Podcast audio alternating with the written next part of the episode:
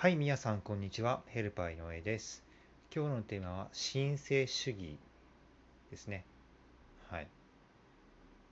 申請主義？申請主義ですかね。あの、日本は、あれですよね、その、まあ、申請、自ら申請しないと、まあ、制度はね、えー、利用できないってことが多いですよね。